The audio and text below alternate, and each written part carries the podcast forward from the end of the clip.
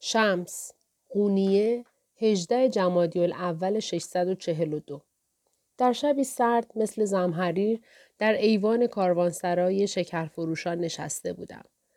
به آشناییم با مولانا کمی مانده بود. غرق تفکر بودم. در برابر عظمت کائنات فریدگار آن را به هیئت خیش آفریده تا به هر سو که چرخیدیم او را جستجو کنیم و بیابیم باید قلبمان پر از شادی و عشق باشد. اما فرزندان آدم کمتر سپاس می‌گذارند. از وقتی به قونیه آمده ام آدمهایی را شناختم. حسنگدا، سلیمان مست و گلکبیر.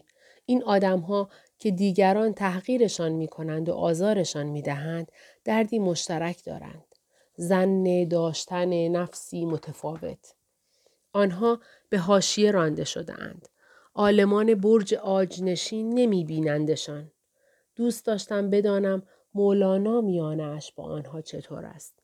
اگر مولانا هنوز با سقوط کرده های جامعه آشنا نشده باشد می‌خواهم در این راه کمکش کنم. پلی باشم میان او و سقوط کرده ها. شهر سرانجام به خواب رفت.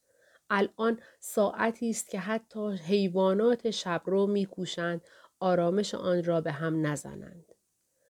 گوش دادن به صدای خواب شهر هم اندوهی توصیف ناپذیر به بار می آورد هم شادی توصیف ناپذیر. پشت درهای بسته چه حکایت هایی می گذرد. اگر در زندگی راه دیگری برمیگزیدم آنگاه حکایتم چگونه می‌شد به این هم فکر می کنم. اما می‌دانم که من این راه را انتخاب نکرده ام. این راه مرا انتخاب کرده است. درویشی به شهری می آید. اهالی آن شهر که به غریبه ها اصلا اعتماد نمی کردن رو به درویش فریاد می زدن. گم شو برو از اینجا هیچ کداممان تو را نمی شناسیم. درویش با آرامش جواب می دهد. خودم که خودم را می شناسم. مهم همین است باور کنید اگه اون طور دیگر بود یعنی اگه شما منو میشناختین و من خودم رو نمیشناختم خیلی بدتر بود. بگذار اهل قونیه مرا نشناسند. چون من خودم را می‌شناسم همه چیز رو به راه است. هر که نفسش را بشناسد او را شناخته است. قاعده 23 زندگی اسباب بازی پرزرق و برقی است که به امانت به ما سپرده اند. اسباب بازی را آنقدر جدی می‌گیرند که به خاطرش میگریند و پریشان می‌شوند. بعضی ها هم همین که اسباب بازی را به دست می‌گیرند کمی با آن بازی می کنند و بعد می شکنندش و می اندازنش دور. یا زیاده بهایش می دهیم یا بهایش را نمی دانیم. از زیاده روی بپرهیز. صوفی نه افراط می کند و نه تفرید.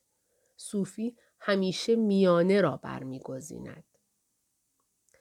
فردا صبح من هم مثل همه به مسجد بزرگ می روم و به سخنان مولوی گوش می دهم. ممکن است همانقدر که می‌گویند خبره باشد. اما هرچه باشد عمق سخنان خطبا را با این میسنجند که شنونده هایش چه فهمیده اند. آدم هنگام گوش دادن به موعظه آن چیزی را میشنود که دلش می‌خواهد بشنود. حال آنکه در اصل کرامت در حرف است که به گوش خوش نمی آیند. به نظرم معزه های مولانا مانند باغچه‌ای بیابانی است زینت شده با گزنه و خارشتر و گون. مهمانی که به آنجا وارد می شود گلهایی را که به نظرش خوب می رسند می چیند و به باقی گیاهان حتی نگاه هم نمی کند. بسیار اندکند کسانی که به گیاهان خاردار و به ظاهر خشن تمایل دارند. حالان که در این عالم دوای بیشتر دردها از این نوع گیاهان به دست می آید. باغ عشق هم مگر اینطور نیست؟ اگر فقط خوشی ها و راحتی ها را جمع کنیم و دشواری ها را رها کنیم می توان این را عشق نامید؟ دوست داشتن زیبا و پس زدن زشت آسان ترین کار است. مهم این است که بتوانی هم خوب را دوست داشته باشی هم بد را بدون اینکه بینشان فرق بگذاری. مگر شکر کردن به خاطر چیزهای نیکو کاری دارد؟ این را سگهای بلخ هم بلدند. اگر استخوانشان بدهی خوشحال می شوند و به نشانی شکر دمشان را تکان می دهند. بدون شک انسان بیشتر از این از دستش برمیآید. گذر به فراسوی نیکوبت ممکن است. جایی دیگر هست. ساحتی دیگر که در آن همه صفتها معنای خود را از دست می دهند. فردا مولوی را می بینم. ای مولانا سرور کلمه ها و حرف ها و عالم معنا ای سراف دنیا هنگام نگریستن به چهرم خواهی دید مرا ببین مرا ببین مرا.